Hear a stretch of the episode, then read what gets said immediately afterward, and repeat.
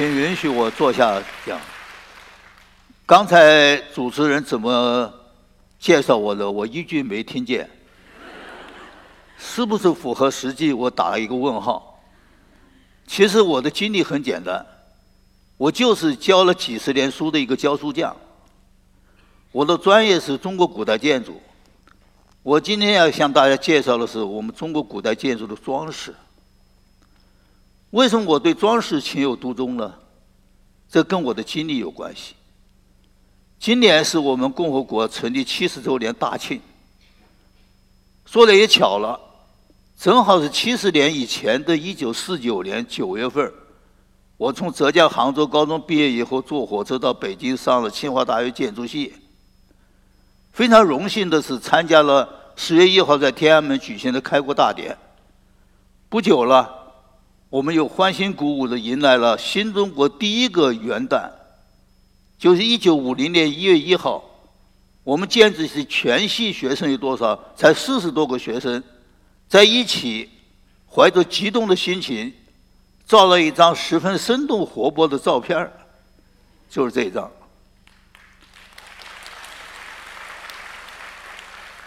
当然，很遗憾的，照片上的。相当的多数已经不在了。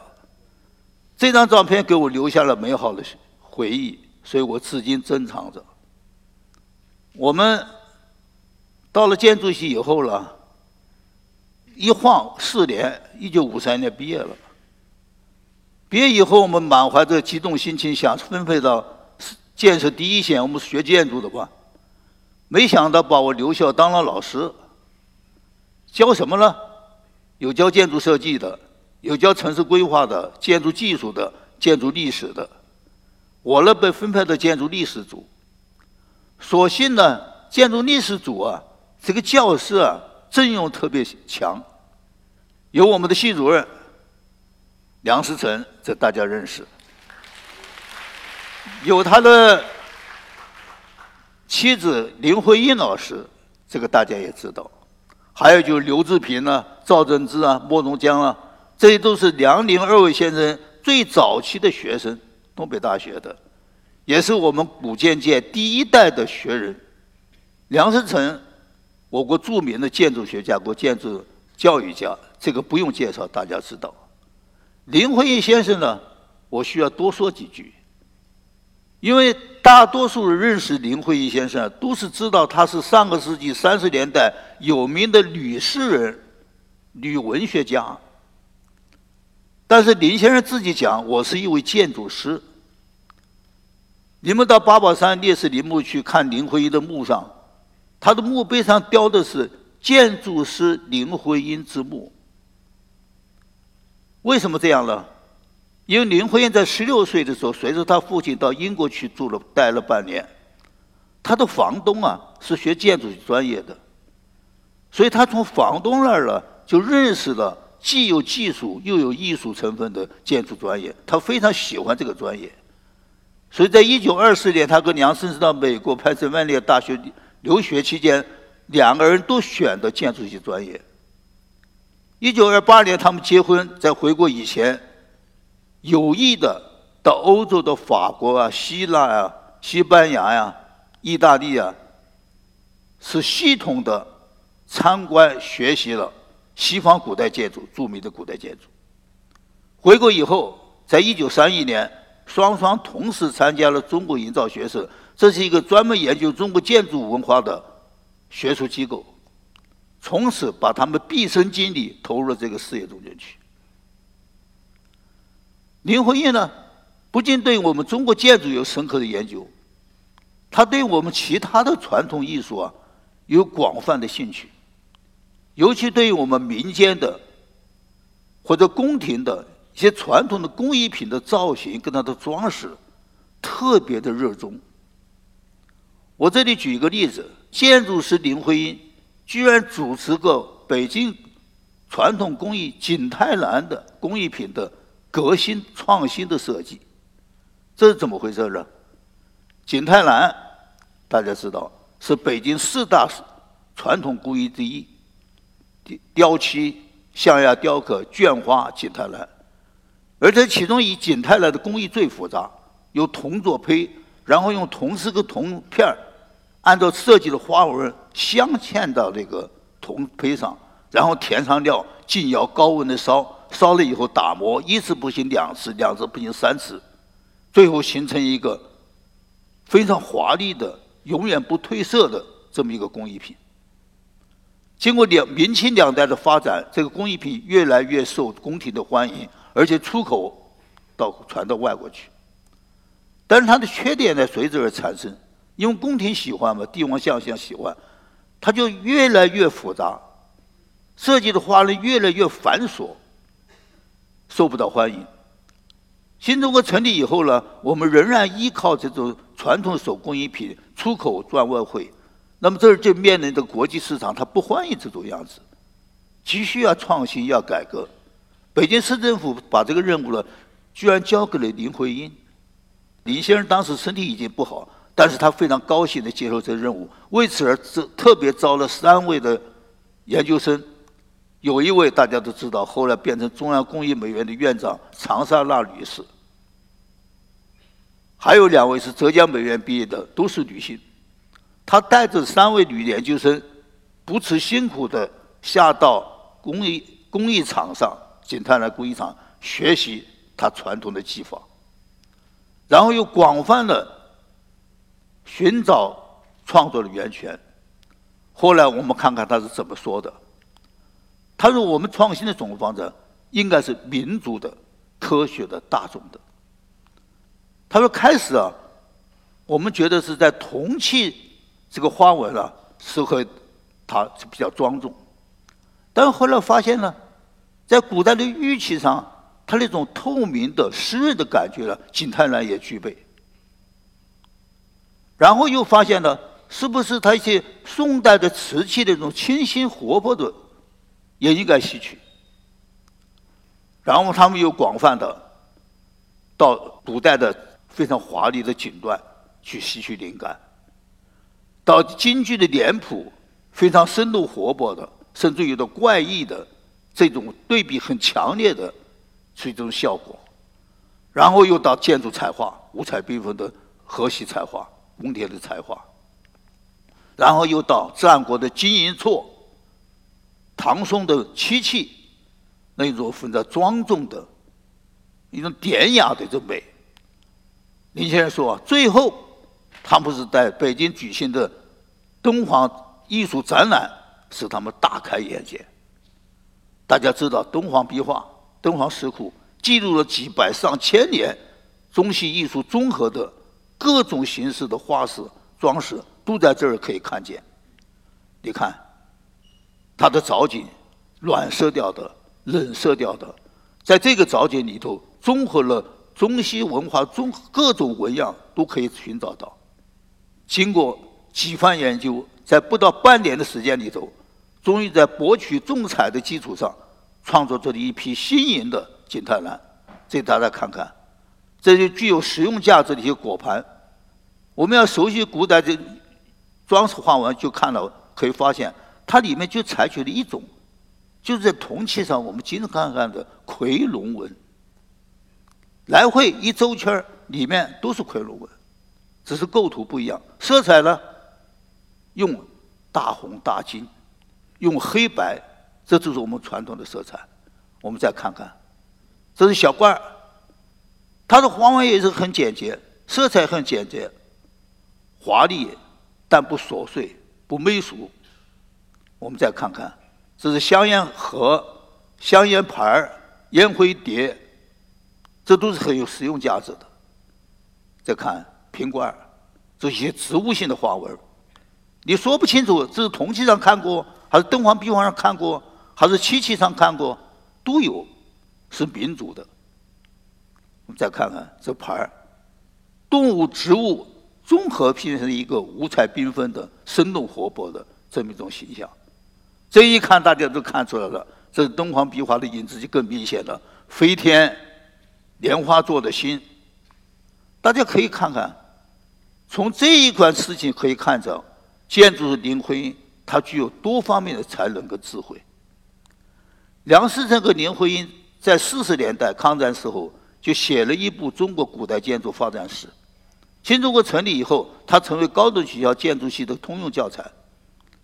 但梁林二位先生对这本发展史呢并不满意，他认为有历史的局限性，所以他决定组织历史组的老师重新要写一部中国建筑发展史作为教材，成立一个编写组，又把我这个小助教呢调到组里头当秘书。我除了也帮助他们做一些事务性工作以外，主要是向这位老先生学习，而且给我两个任务，一个呢。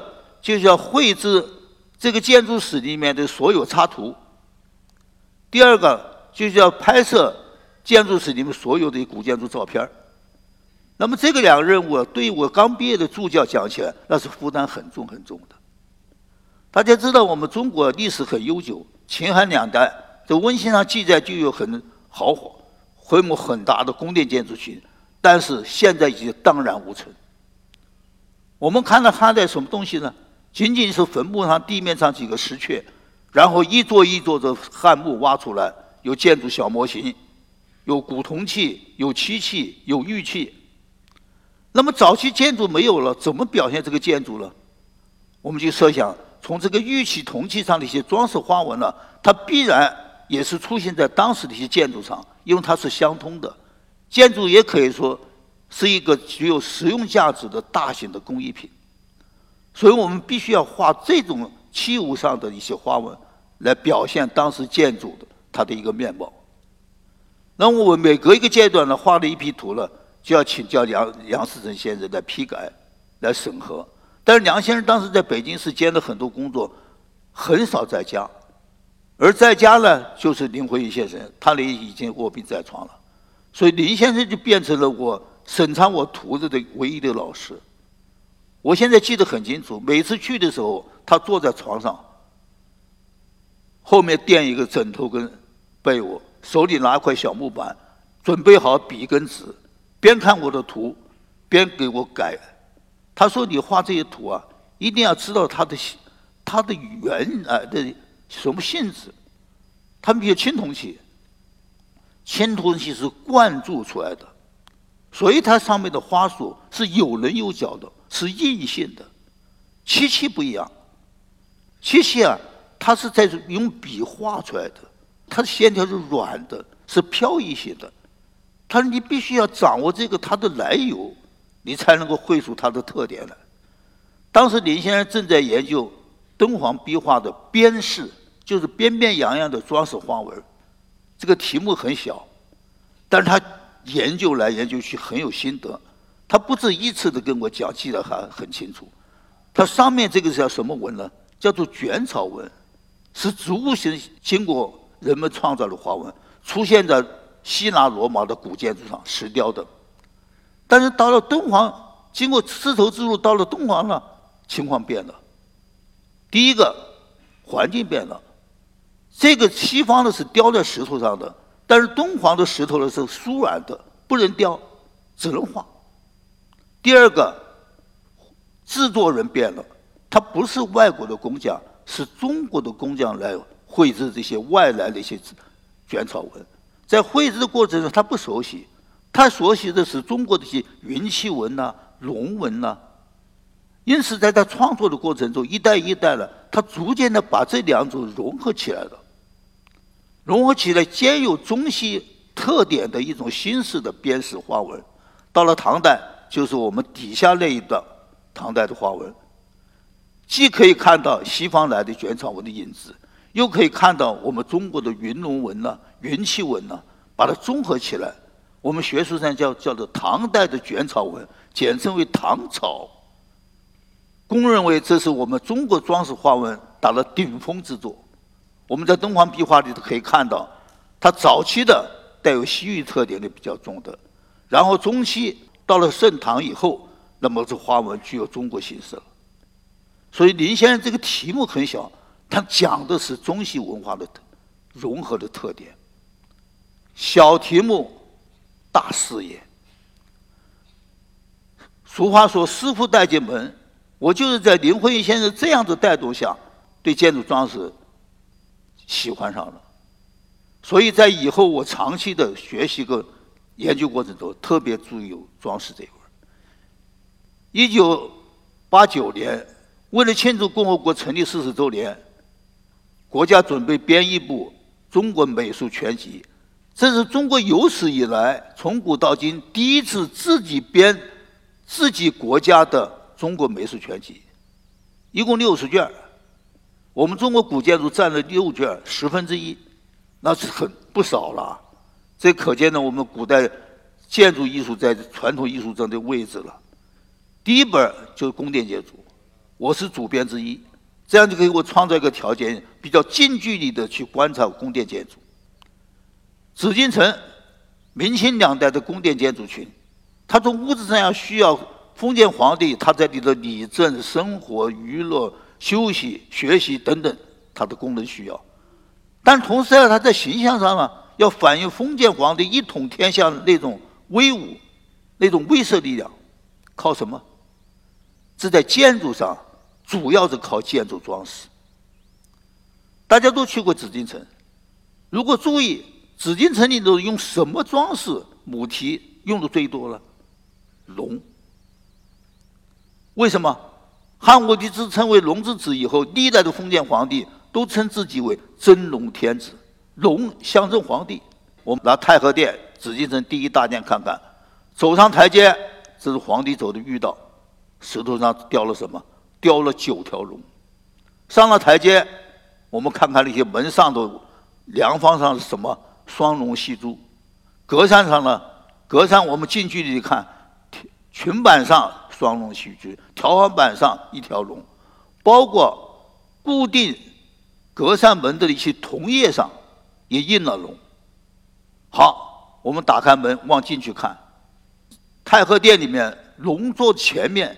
六根盘龙金柱，梁方上双龙戏珠，天花板上一个个小方格，我们称为锦字天花，每一个格里一个团龙，然后中间的藻井呢，一条大龙含着嘴巴，含着七条宝珠，可以说龙天龙地。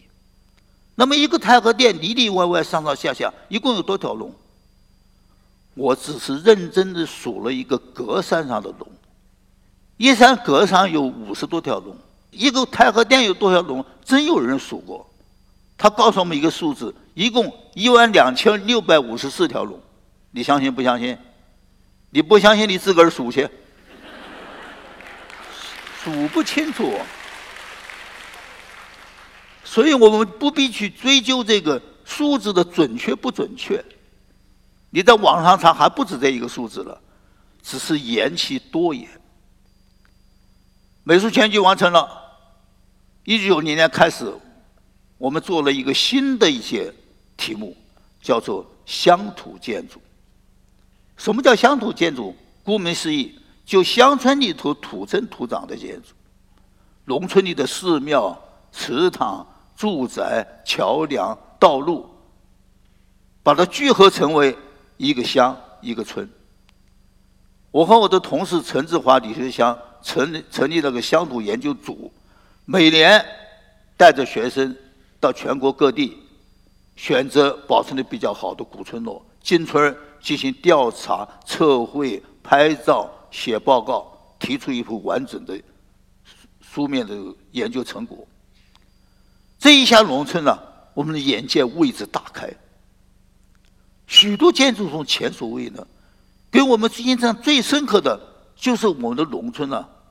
比城市跟自然山水的环境的结合是如此的紧密，大家看一下，“阳春三月下江南”这边一张是我们在山安徽易县就古徽落，登高一望，大地如锦。什么叫大地如锦？就是这个样子。旁边是第一批列入世界文化遗产的西递村跟红旗村，这一个个小村落啊。就仿佛镶嵌在一个大地如锦的景的画面上。西北，华北高原高原地区，高原地区呢，生态环境很差，但是老百姓依然在这地方营建自己的家园，靠什么？一把铁锹一把镐，挖出一个个窑洞，组成一个一个村落。我们看我们这些小村落，它是都在一些山尖上，一个李家村落，山西一个李家村落，就是右边那一张了。我们已经作为国家一级的历史文化名称，把它妥善的、完整的保护下来了。好，我们归在我们的装饰上。香炉建筑的装饰有什么特点？至少有两点很突出。一点，它不守规矩，它不受朝廷式的规矩。我刚才讲了龙，明清两代龙皇中皇帝只许在皇帝的宫殿上、皇帝的园林、皇帝的陵墓、皇帝的寺庙上用龙装饰，除此以外不许用龙装饰。这是朝廷有明文规定的。但是到了乡土建筑，他不管你这一套。我们来看看，到太和殿的屋脊上两边有一个构件叫做吻，叫正吻。什么形象？一条龙都含着嘴巴。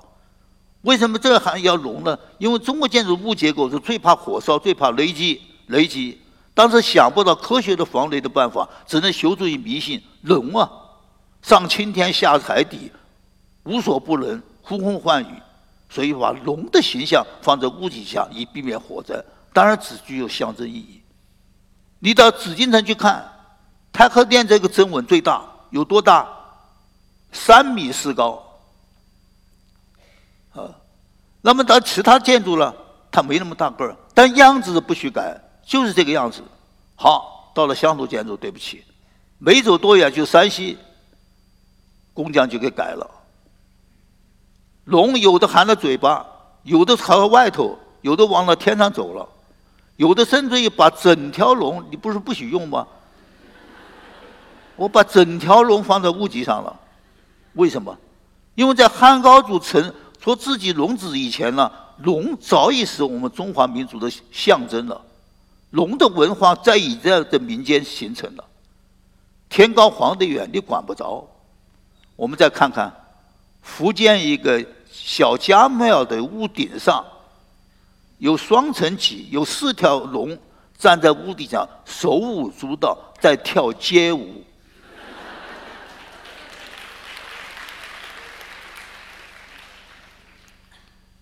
到了广东，我不用龙了，我用鱼。当然，这是一条神鱼，叫鳌鱼，也是能够灭火的。到了农村呢，我什么也不用，做起来太复杂，龙也好，鱼也好，太复杂。我用回纹，用卷草植物纹，还是镂空的，生动活泼。好，我们再来看一个例子。太和殿上屋脊上有些小兽，不知道你们注意没有？前面一个。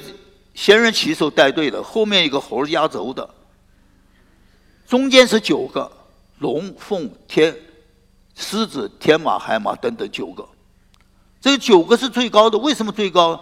阴阳五行学，世界万物皆分阴阳，男性为阳，数字中间单数为阳，单数最高是幺三五七九。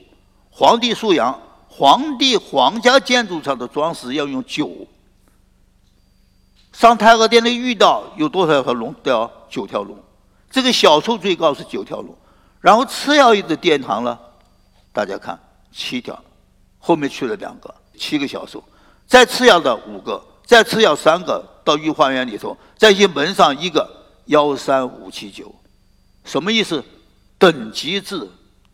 封建国家是以礼治国，礼的最根本一条就是等级制。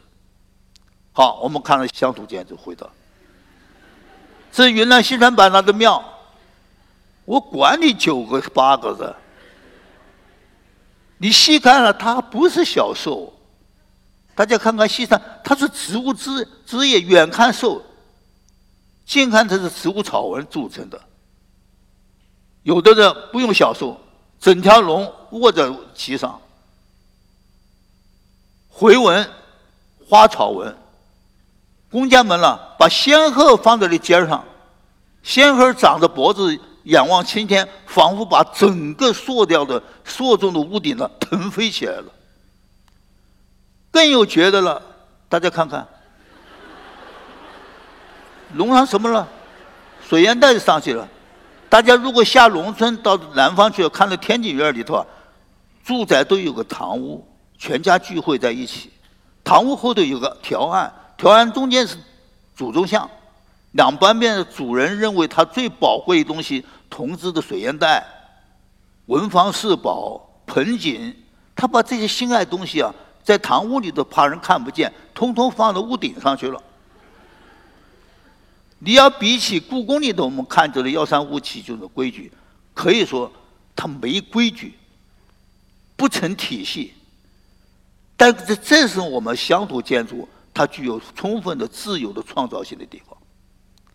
好，我们从屋顶转到梁架上来，讲的木结构的上，这是太和殿的内部，梁架都有彩画，梁架底下用天花板挡起了，可以组成一个完整的空间。天花板上有锦织天花，都用装饰。如果一些小建筑，譬如颐和园的长廊，那么它不用天花。他用一些梁方直接露出来，它都有油漆彩画的装饰。到了乡土建筑就没有那么多的财富可以花了。你看看，简单，你说它简单吗？他工匠把一些普通的梁方，他也给它加工，梁的出头弄一点花纹你看这些，都是工匠的心思花在这地方了啊。我们再看看。如果稍微有钱的一些祠堂寺庙呢，他就做一些冬瓜形的，甚至于把看门的狮子也放到梁方上去了，狮子背上驮着上面的柱子。我们再看看另外一种行架，叫做穿斗架，很多立柱并排，中间有木头穿起来，工匠把这个穿斗的穿木也把它进行，穿木很薄啊，很薄，工匠就把它镂空变成花纹。贴在那个我后头用白粉浆一贴，什么效果？剪纸的效果。所以你一到了厅堂，抬头一望，一幅一幅很明亮的剪纸啊，挂在空中。我们再看看梁本身的造型，梁本身造型本来是直梁嘛，哎，工匠把直梁两头肩膀削一的，后头起重的，变成一个拱形的。拱形的梁呢，在力学上更能够承重。在视觉上更有弹性，长扁的，中间拱的，然后房房上的拱梁还算是装饰，池塘上的拱梁左边那张了，它雕成双狮耍绣球，就是一个拱梁，把它装成这样。我们再看看梁的两头，梁除了本身的造型变成弯如月亮，我们叫称为月亮，本身的两头它还有刻纹的装饰。刻纹的装饰，光是几何还不过瘾，把那个几何纹的头上里头变成一个仙鹤的嘴，仙鹤嘴张开含着仙草，你看多有创造性。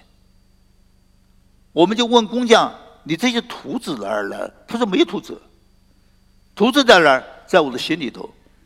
你这图纸哪儿来的？师傅传给我的。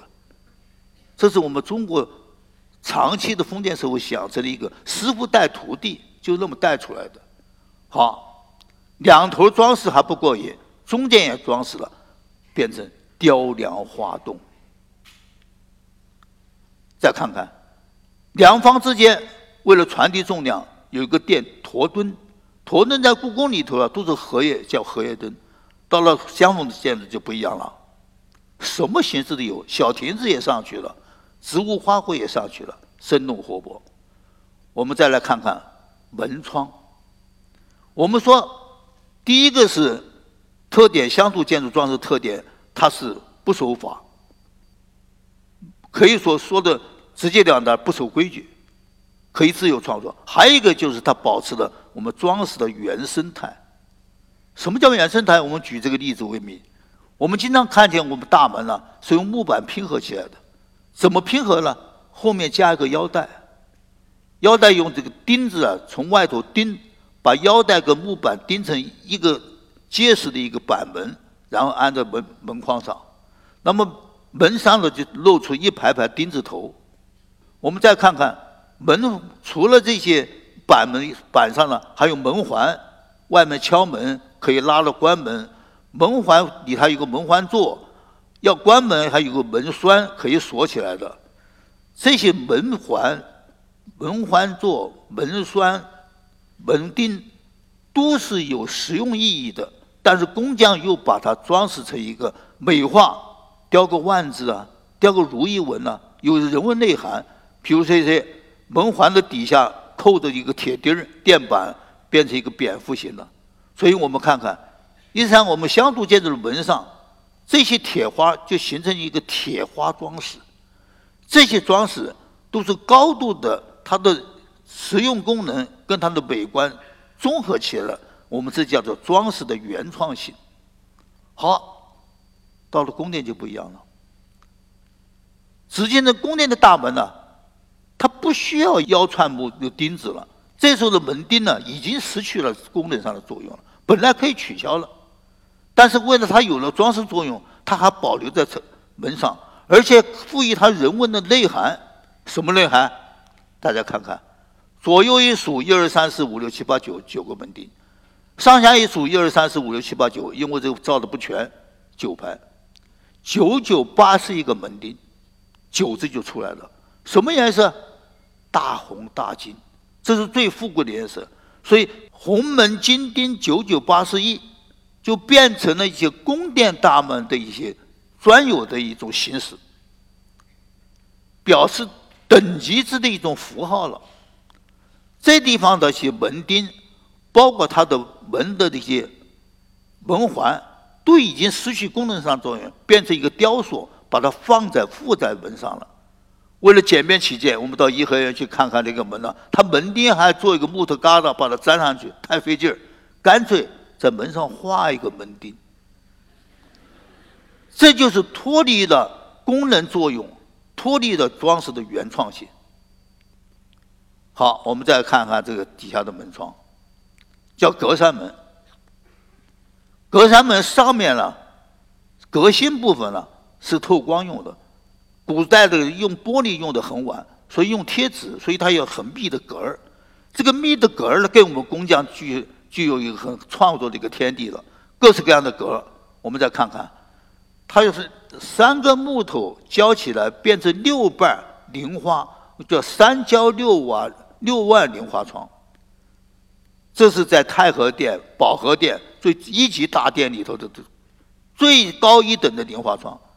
再往中间看呢，是两根木头交起来，双交四万菱花窗，第二等，第三等呢，正方格、斜方格没有菱花了，然后呢就是步步紧。所以在宫殿里头，同样的格栅，不同等级的建筑，它上面革新部分的花样，它也分等级的。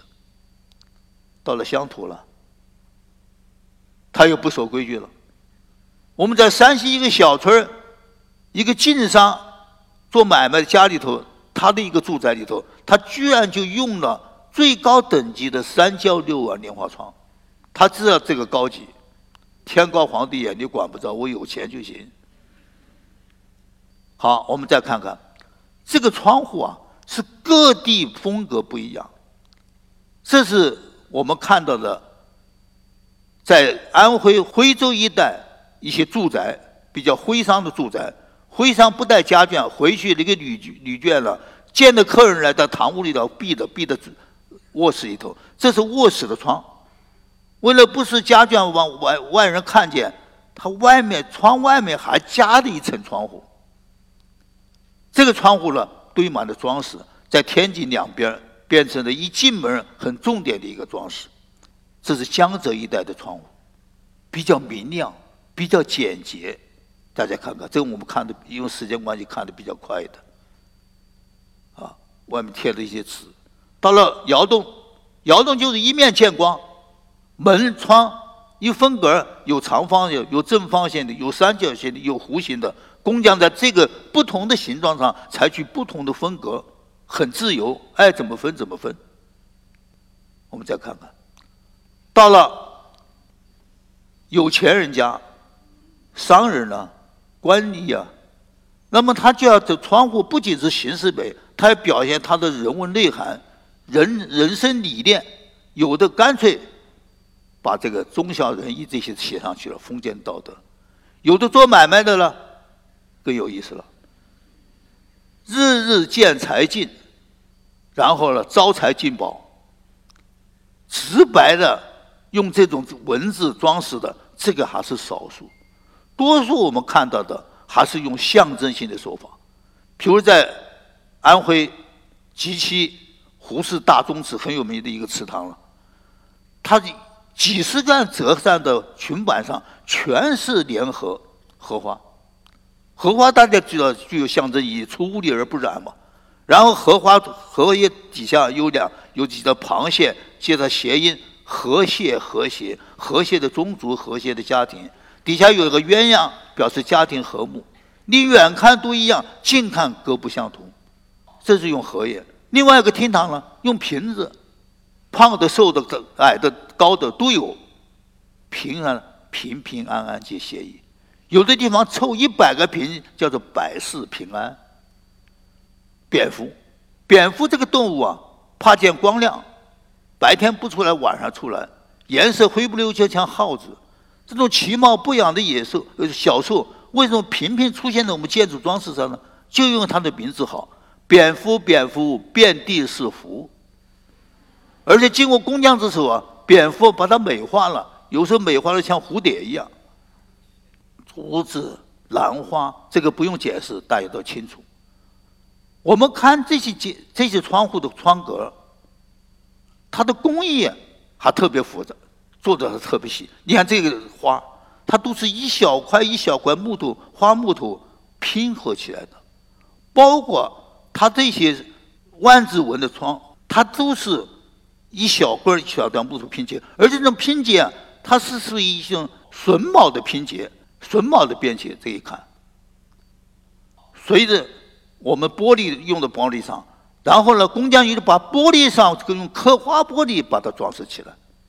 装饰是越来越多，越来越复杂，越来越密集。窗户是干什么的？窗户第一通风，二是采光。这种密集的窗户，大家看看，既不通风又不采光。现在老百姓住在里头啊，他有了电视，有了沙发，他要光亮。他第一个改进的就把这些好窗户啊拆了，堆到楼上仓库里去，换上玻璃窗。我们一进村发现这个宝贝。拿下来，河沟里头洗干净。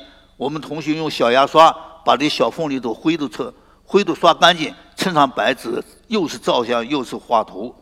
我们一出村，文物贩子第二天来，廉价把它收购走了。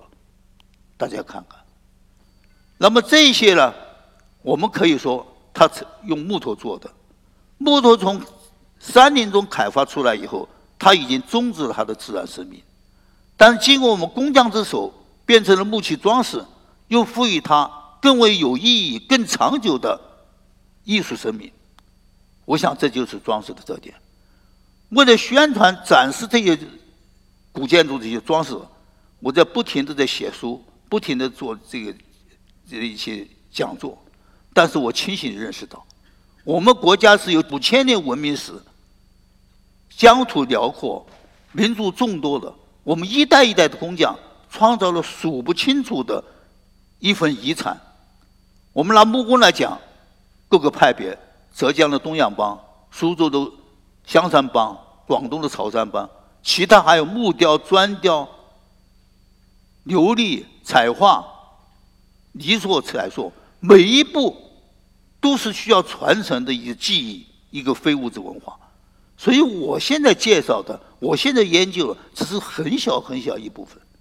前几年，在我工作六十年以后的时候，有记者来采访我，说罗老师的这六十年，你回想做的什么？我说我就做了一件事情，就是对于我们传统建筑文化的不断的学习、不断的传承。可以说六十年学习，六十年传承。这几节又过去了，我今年八十九岁了。要我以后有什么打算？一句话：一息向存，定当努力。谢谢大家。